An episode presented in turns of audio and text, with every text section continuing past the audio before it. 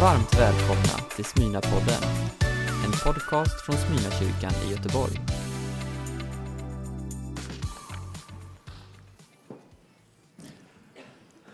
Tack, vilken, vilket fantastiskt koncentrat det är i den, här, i den här texten i den sista sången. Du är en god fader, det är vem du är och jag är älskad av dig. Det är vem jag är. Mycket mer än så behöver man faktiskt inte veta. Och det är sant om alla oss som är här idag. Gud är god.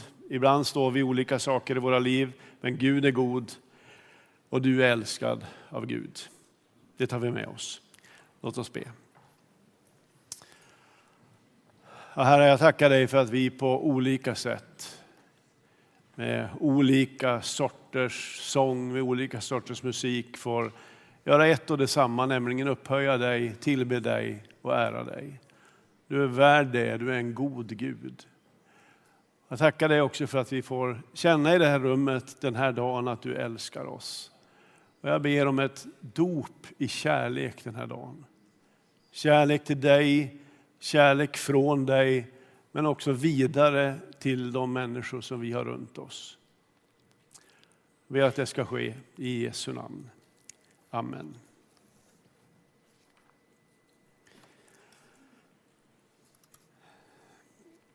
Jag tycker väldigt mycket om den här predikoserien, den här gröna vågen som går genom den här predikoserien Vilja växa. Eh, och jag ska ta oss vidare i den här dagen och säga något om att växa i omtanke eller omsorg. En kort vers ifrån Filipperbrevet 4 och 10 läser jag. Jag har glatt mig mycket i Herren över att er omtanke om mig äntligen har kunnat skjuta nya skott. Omtanke hade ju ni förut också, men inte tillfälle.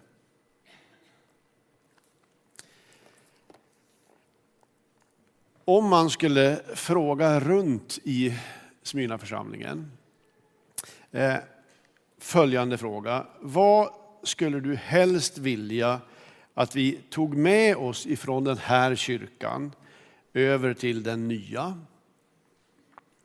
Så tror jag att man skulle få väldigt många svar och väldigt skiftande svar. Eh, någon kanske skulle säga, ja rökmaskinen. Någon skulle säga orgeln. Har inga amen på rökmaskinen. Eh, någon kanske skulle säga någon av de fantastiska gobelängerna eller mötesplatsskylten vid nya besökarbordet där ute. Eller vaktmästaren som ska med. Eh, jag har tänkt på det här själv och det var mot det jag var på väg. Eh, och då har jag gjort så här, jag har försökt vara lite realistisk och också lite hålla nere liksom, den här nostalgiska ådran som jag har. Och landat i att jag skulle önska att vi tog med oss det ensamma axet som finns vid ingången där uppe på läktaren. Eh, jag gissar att många av er aldrig ens har sett det eller vet att det finns där. Eh, det gör inget väsen av sig, det bara finns där som en hemlig blinkning utskuren i trä av konstnären Kjell Sjögren. Jag tänkte berätta för dig som vanligtvis inte går här i Smyrna att det här kyrkorummet har någonting som inte har varit särskilt vanligt i frikyrkan. Nämligen ett genomgående konstnärligt tema. Det är inte som de här stora katedralerna ute i Europa med valv och målningar och statyer. Men det här ljusa rummets konst berättar på sitt alldeles egna sätt om tidens gång, om livets villkor och om evangeliets kraft. Det här stora sädesfältet bakom mig som finns i blickfånget här. Eh, det det fångar ju på ett sätt allas våra blickar. Och det fortsätter sen, som ni säkert har sett, runt läktarsargerna här. Det går hela vägen till dopgraven som vi just nu inte använder utan på DC. Eh, och så ovanför dopgraven så står orden född på nytt till ett levande hopp. Och så vänder vi tillbaka igen till sädesfältet där i mitten står ett kors. Ett kors med ett stråk av rött genom sig. Jag undrar hur många människor som genom åren har låtit blicken dröja vid det här sädesfältet. Och så hört det ordlöst säga, det är så här det är att vara människa. Det är så här med livets tillkomst, sådden.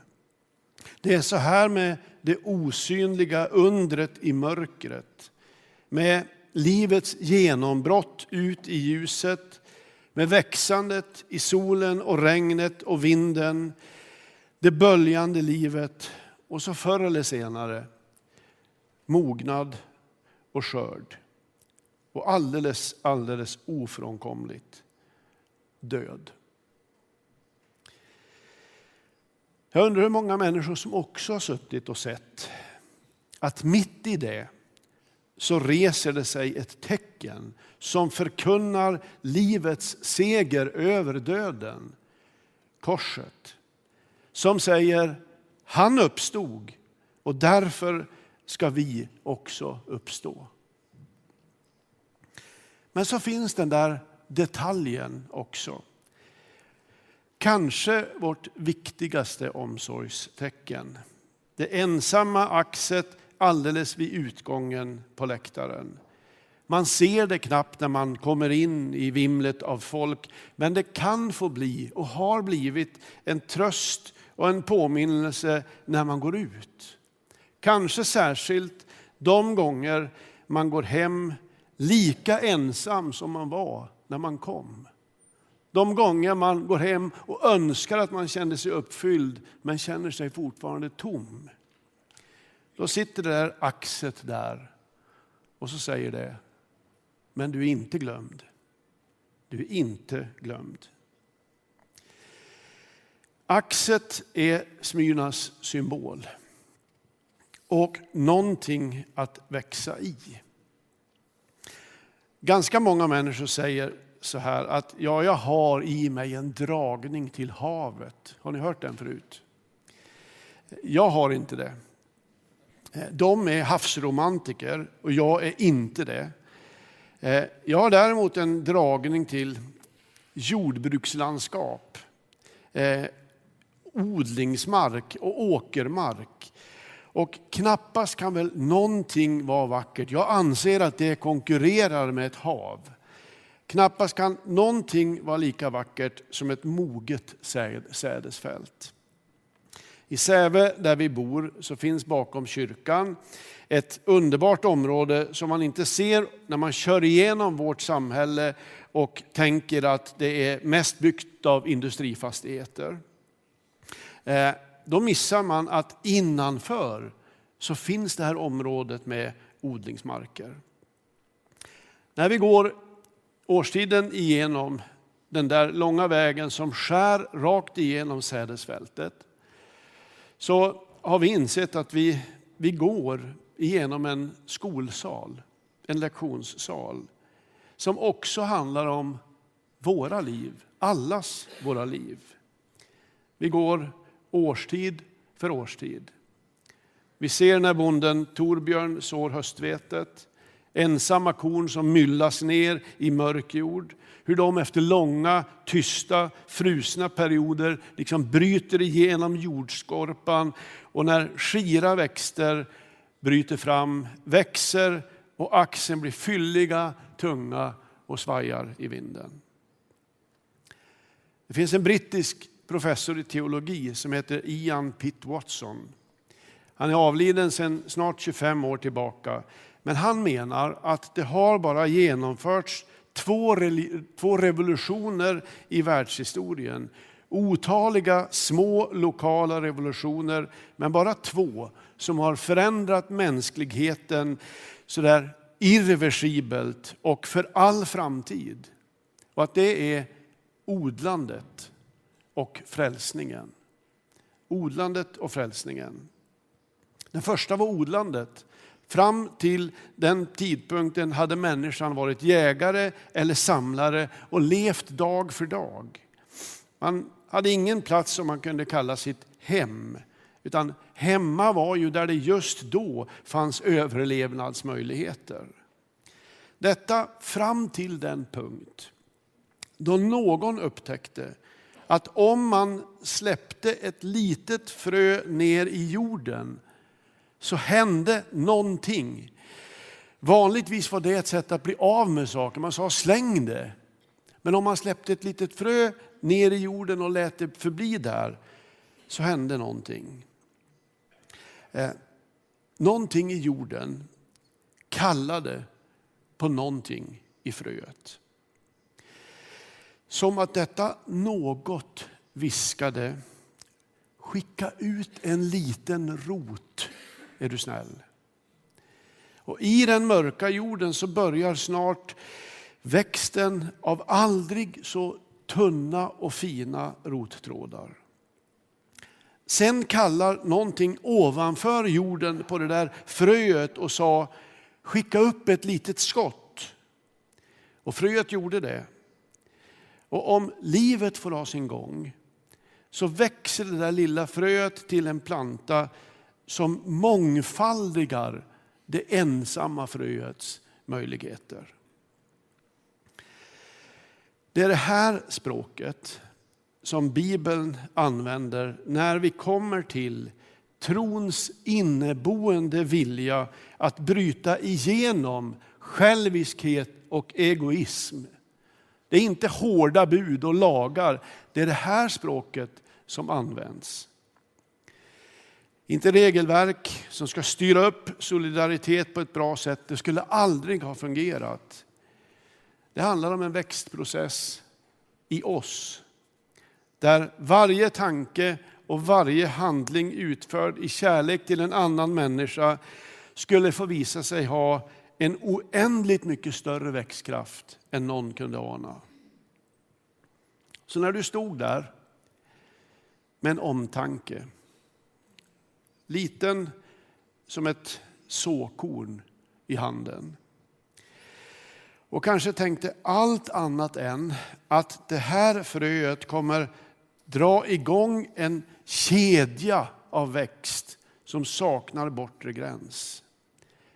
Kanske stod du där och det där som du kände dig manad att göra eller ringa eller säga plötsligt kändes så fruktansvärt futtigt så att du, du nog borde avstå. Jag kan inte skicka in något så futtigt i en så svår situation hos en medmänniska. Ska jag ringa? Ska jag skicka det där smset? Ska jag gå dit? Och jag skulle vilja säga ja, det ska du. För det är så här Gud talar. Det är så här anden leder och det är så här Jesu kärlek tar plats i den här världen. Det är en mycket, mycket praktisk process. När Paulus skriver till de kristna i Korint, mitt rättstavningsprogram i datorn föreslog de kräsna i Korint, men kristna ska det vara. Så är ett av hans ärenden i det, i det här brevet att deras systrar och bröder i Jerusalem nu behöver deras hjälp. Och så berättar han liksom som en, en uppmuntran om de kristna i Makedonien. Han berättar om deras omsorg, om den, hur den har liksom dragit igång en multipliceringseffekt av generositet ibland dem. Och han börjar den del av det här brevet som rör just detta med att berätta om, om att deras givmildhet springer ur det faktum att de själva har fått tagit emot Kristi stora gåva. Alltså den gåva som är själva urfröet. Det frö utifrån vilken all växt sen beskrivs. Alltså frälsningsrevolutionen. Och så slutar det här resonemanget med de där välbekanta orden. Kom ihåg att den som sår snålt får skörda snålt. Och att den som sår rikligt får en riklig skörd. Och det här långa resonemanget är så tydligt. Det är ungefär den här kedjan. För det första att det är så självklart att vi hjälper varandra. Att vi delar det vi har. De kom själva, makedonierna, ur fattigdom, men de delade vad de hade.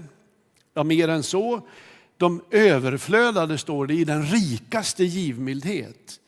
Men det är mer än så. De gav till och med över sin förmåga. Men det är mer än så. De tiggde och bad om att få ge. Och så det största av allt.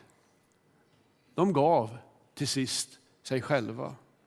Vilket betyder att det här handlar om en hjärtesak. Någonting som rör våra liv på riktigt. Och så här fortsätter det genom Nya testamentet. I Filipperbrevet blir Paulus lite mer personlig runt detta. Och det är därifrån jag hämtade de här korta raderna i början. Jag ska läsa sammanhanget. Så, så här. Jag har glatt mig mycket i Herren över att er omtanke om mig äntligen har kunnat skjuta nya skott.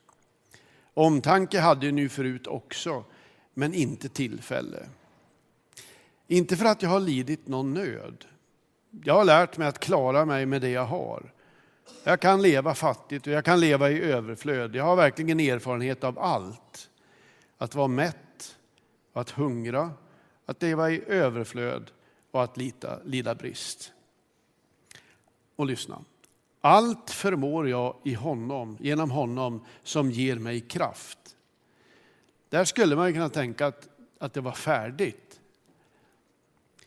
Men så står det, men ni ska ha tack för att ni ville bistå mig i mitt svåra läge. Alltså, inte bara jag har allt jag behöver, jag har fått mer än vad jag behöver, jag klarar mig. Utan också detta, ni ska ha tack för att ni bistod mig. Paulus skriver till Filipperna att deras omtanke har skjutit nya skott. Och att han glatt sig mycket i Herren över det. Jag älskar det där uttrycket att han har glatt sig i Herren. Det visar ju att det inte finns någon slags fixgräns mellan det materiella och det andliga. Det berättar att en påse bullar i ett givet läge kan vara minst lika välsignad som ett bibelspråk. Och det är inte bara att den ene hjälper den andre. Utan här drar ju någonting igång som har trafik åt båda hållen. Han är glad över gåvan han har fått, över deras omsorg. Men han är också glad att de har fått tillfälle att ge, att deras omsorg på det sättet kommer att växa, ta sig nya uttryck och skjuta nya skott. Alltså bara vinnare hela vägen. Det finns en parafras som heter The Message som har en underbar översättning av Jesu ord i bergspredikan. Där Jesus enligt Bibel 2000 säger så här. Saliga är de barmhärtiga ty de skall möta barmhärtighet. Så här skriver The Message, som har tagit sig lite friheter. står, lyckliga är ni när ni bryr er. För så fort ni är brydda så blir ni också ombrydda. Är inte det helt underbart? Omsorg är, om ni frågar mig, att plantera ut i den här världen kärleksfrön som har potential i sig för någonting mycket större. Någonting som aldrig går att kartlägga. Jag tänkte att det är med de där, med den där kärleksfröna ungefär som det är med med kantarellernas mycel, ni vet. Det här hemlighetsfullt underjordiska nätverket som arbetar i det tysta och det mörka. Ingen vet vad som sker. Eh, det ser livlöst ut. Och så alldeles plötsligt, och kanske en ganska lång bit bort, så plötsligt så skjuter det upp. Det där som vi kallar för skogens guld.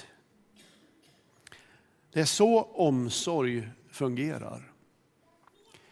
Alltså uppmuntrar du någon i Varberg så kan kärleksbeviset om ett tag skjuta upp i Floda. Har ni varit med om det? Det letar sådana här mycelvägar som är helt outgrundliga. Den omsorg du visar för ett barn på ett barnhem i Rumänien kan slå ut i full blom årtionden efter på ett äldreboende i Bergsjön. Eller varför inte i Nkinga i Tanzania som vi ska få höra om idag i missionscaféet. En enskild handling är aldrig bara en enskild handling. Den är ett led i en gemensam växtprocess. Ett givande och tagande som går åt båda hållet. Och det här växandet kan få fortsätta livet igenom. Psalm 92 säger att även när vi blir gamla, jag tror till och med att det står grå, så kan vi skjuta nya skott. Är inte det en underbar tanke? När det börjar gråna lite här. Vi kan ändå skjuta nya skott. Jag tycker det är intressant att när Paulus använder det där uttrycket skjuta nya skott, så tillägger han det jag har läst två gånger nu, nämligen att omtanke, det hade ni förut. Men nu har ni också fått tillfälle, vilket ni inte hade förut. Det där är viktigt, därför att tillfällen är inte bara någonting man får. Tillfällen är också någonting man tar. Så det handlar djupast om lyhördhet för Guds maning. Det handlar om lyssnande i bönen. Det handlar om att leva så, så att man uppfattar de där svaga signalerna. Men det handlar också om mod. Jag tror att vi alla vet om situationer när hjärtat har kallat på oss. Liksom. Ut, bort ifrån allfartsvägarna, ut på till synes små specialuppdrag av förbön, ibland av ett litet livstecken eller ett vardagligt handtag. Alldeles ofta sker det där under en mikrosekund. Vet, just när man ska sätta i nyckeln i låset i bilen och så backa ut den från tomten så är det någonting som poppar upp på den här liksom bak och framvända skärmen man har någonstans innanför ögonen. Och så börjar hjärtat bulta och så träder det fram ett ansikte. Ansiktet på en medmänniska och så är det någonting där inne som säger henne borde du ringa eller honom borde du höra av dig till. Sekunden efter kan allt sammans vara borta. Man tittar så man inte backar på grannens staket och så slår man på radion och så åker man vidare. Och jag undrar hur många sådana impulser vi viftar bort under en dag. Impulser som faktiskt kunde ha gjort något i en medmänniskas liv och startat en kedja av omtanke som vi aldrig kan överblicka. Förra vintern så hade jag ett skov av en konstig nervsjukdom som jag har kämpat med av och till de senaste åren. En slags nervsmärta i ansikte och öga som periodvis har gjort det nästan omöjligt att äta och prata. Eftersom det är munrörelser som drar igång den här smärtan. Jag var sjukskriven fem veckor förra våren och gick hemma i stort sett helt tyst. Men så när det började bli lite bättre så pass bra att jag kunde svara i telefon så såg jag att det var en gammal vän som ringde. Och, eh, han bor borta i Laos i Sydostasien. Eh, jag kan inte säga att vi är så jättenära vänner. Vi, vi hörs kanske en gång om året eller två gånger om året eller något sånt där. Och eh, jag tänkte först att jag, nej, jag svarar inte nu, för jag vet att han ringer igen och igen och igen tills jag svarar. Och så gjorde han några gånger och så svarade jag. Eh, och den här mannen är allt annat än en kall pratare. Han går direkt till sitt ärende och det gör han alltid. Och nu var hans ärende från Laos att han ville berätta att hans gamla pappa, som eh, var en sedan länge pensionerad pingstpredikant, hade ringt honom i Laos och sagt att du känner väl Thomas Sjödin? Ja, det gör jag, hade han sagt. Då vill jag att du ringer honom och så ska du säga så här. Du behöver inte vara orolig för att du har tappat rösten. Den kommer tillbaka. Och så vill jag att du säger att ibland behöver Gud tysta oss så att vi hör vad vi ska säga. Ungefär. Och så observera att ingen av de här visste ju någonting om min situation. Hur går det där till? Detta är den helige Andes mycel som ju går under jordytan och sprider sig och letar sig vägar. Och utan att vi märker det så plötsligt så kan det upp ur den där hårda mörka jordytan springa fram guld. Det är inte komplicerat det här. Det är inte någon hög matematik i detta. Det här handlar om alla oss, alla våra högst vanliga liv. Och att den ena människan framträder hos den andra, det kan säkert bortförklaras på tusen olika sätt. Jag tror rätt och slätt att det handlar om att den Gud som leder i hjärtan som vattenbäckar, just då och oss omedvetet sätter oss i kontakt med varann. Djup ropar till djup, står det i Bibeln. Och när det händer så ska man inte tveka. Det är Guds omsorg som tar vägen via oss. Och jag vet att många av er som lyssnar idag, ni lever redan i den här predikans anda. Men här finns också plats för växt. Jag vet att jag gör det i mitt liv, jag vet att jag gör det i allas våra liv. Det finns plats och det finns behov av växt. Det gör det i våra relationer till varandra. Det gör det i våra högst vardagliga liv i den stad som vi älskar. Och ska vi inte be om att vi får vara människor där, där sådana växtprocesser börjar. Som hör, uppfattar ett, en liten kallelse som kanske bara säger skicka ett sms. Men som gör det och som vågar tro att det leder till en utveckling som ingen av oss kan överblicka. Vi behöver alltså inte sätta oss ner och tänka vad ska vi hitta på? Eller vad ska jag göra?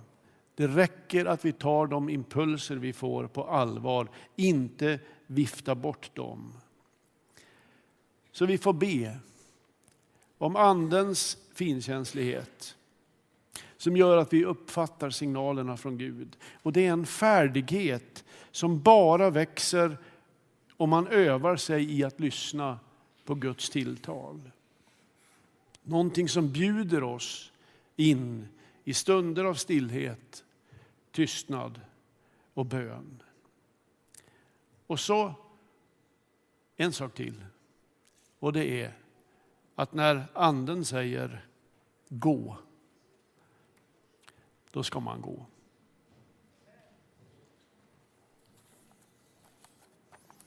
Nu fortsätter predikan med en sång och en dans. Vi lyssnar.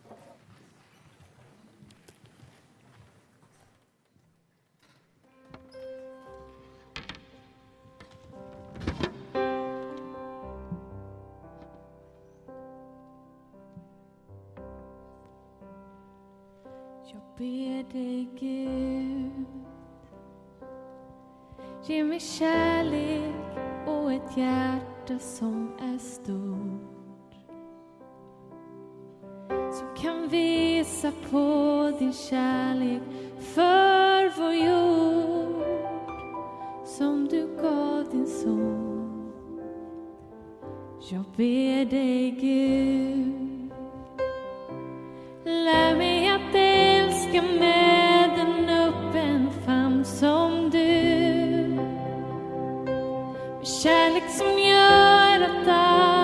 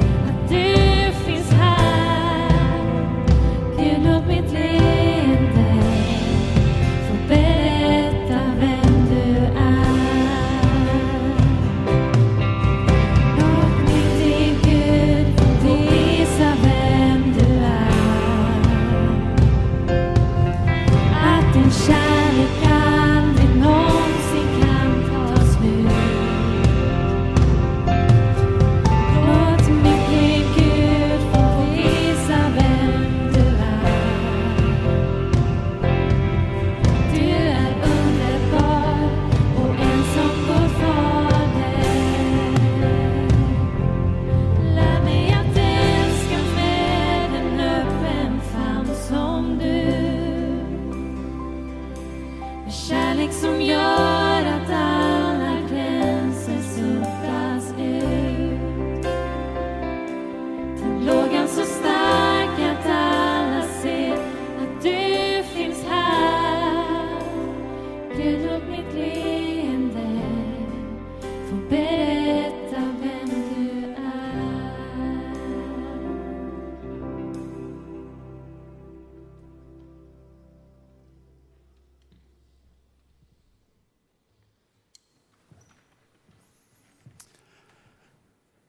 ska alldeles strax öppna våra böneplatser och bjuda till förbön. Eh, men jag skulle faktiskt vilja utmana oss idag och göra det väldigt enkelt. Och det är att säga att jag tror att under tiden du lyssnade till eh, till exempel beskrivningen av att plötsligt en människa poppar upp och att tänka jag borde ringa henne eller jag borde höra av mig på något sätt. Jag är alldeles övertygad om att hos merparten av oss här inne idag så har det hänt redan under den här gudstjänsten. Att du har sett ett ansikte, tänkt en tanke. Ska vi ta den på allvar? Ska vi tro att det är så här enkelt när anden talar, att vi inte behöver krångla till det och vänta på några mer syner eller tecken, utan bara våga tro att det är Gud som talar. Jag skulle vilja att vi böjer våra huvuden i bön en liten stund.